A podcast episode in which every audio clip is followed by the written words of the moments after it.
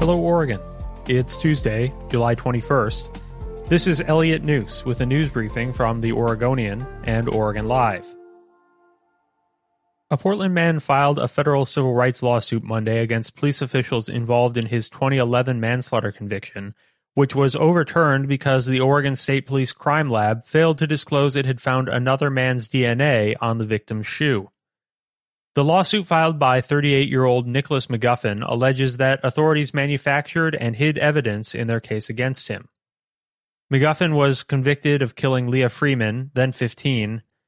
Freeman vanished on June 28, 2000, after leaving a friend's house.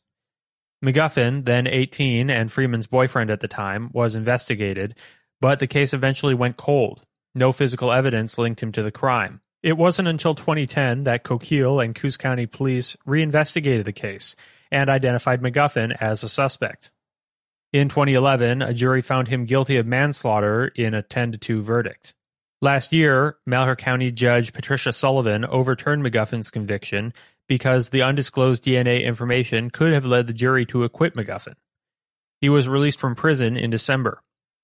He told the Oregonian and Oregon Live's Noelle Crombie that his daughter and his determination to uncover the truth of what happened to Freeman kept him focused during his incarceration.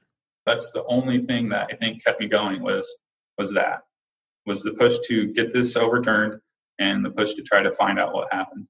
There's nothing else left to be done other than to solve this crime. McGuffin's lawsuit was filed in U.S. District Court in Eugene. Portland Mayor Ted Wheeler said he plans to remain the commissioner of the Police Bureau and that the city is exploring legal action against federal officers being deployed during nightly protests. Wheeler's announcements came after Commissioner Jo Ann Hardesty called on the mayor Saturday to appoint her as police commissioner after it became clear that city police were coordinating efforts with federal officers to remove protesters from downtown demonstrations. Hardesty already oversees the city departments that house firefighters, paramedics, and 911 dispatchers. Police officials have acknowledged they were in contact with federal authorities during protests, and that a member of the Federal Protective Service had been stationed in the Portland Police Command Post. On Saturday, the Police Bureau announced it would no longer have a federal presence in their command post, the Fire Bureau announced the next day that Hardesty had approved a policy change that would prevent any law enforcement from using city fire stations as a base for tactical operations.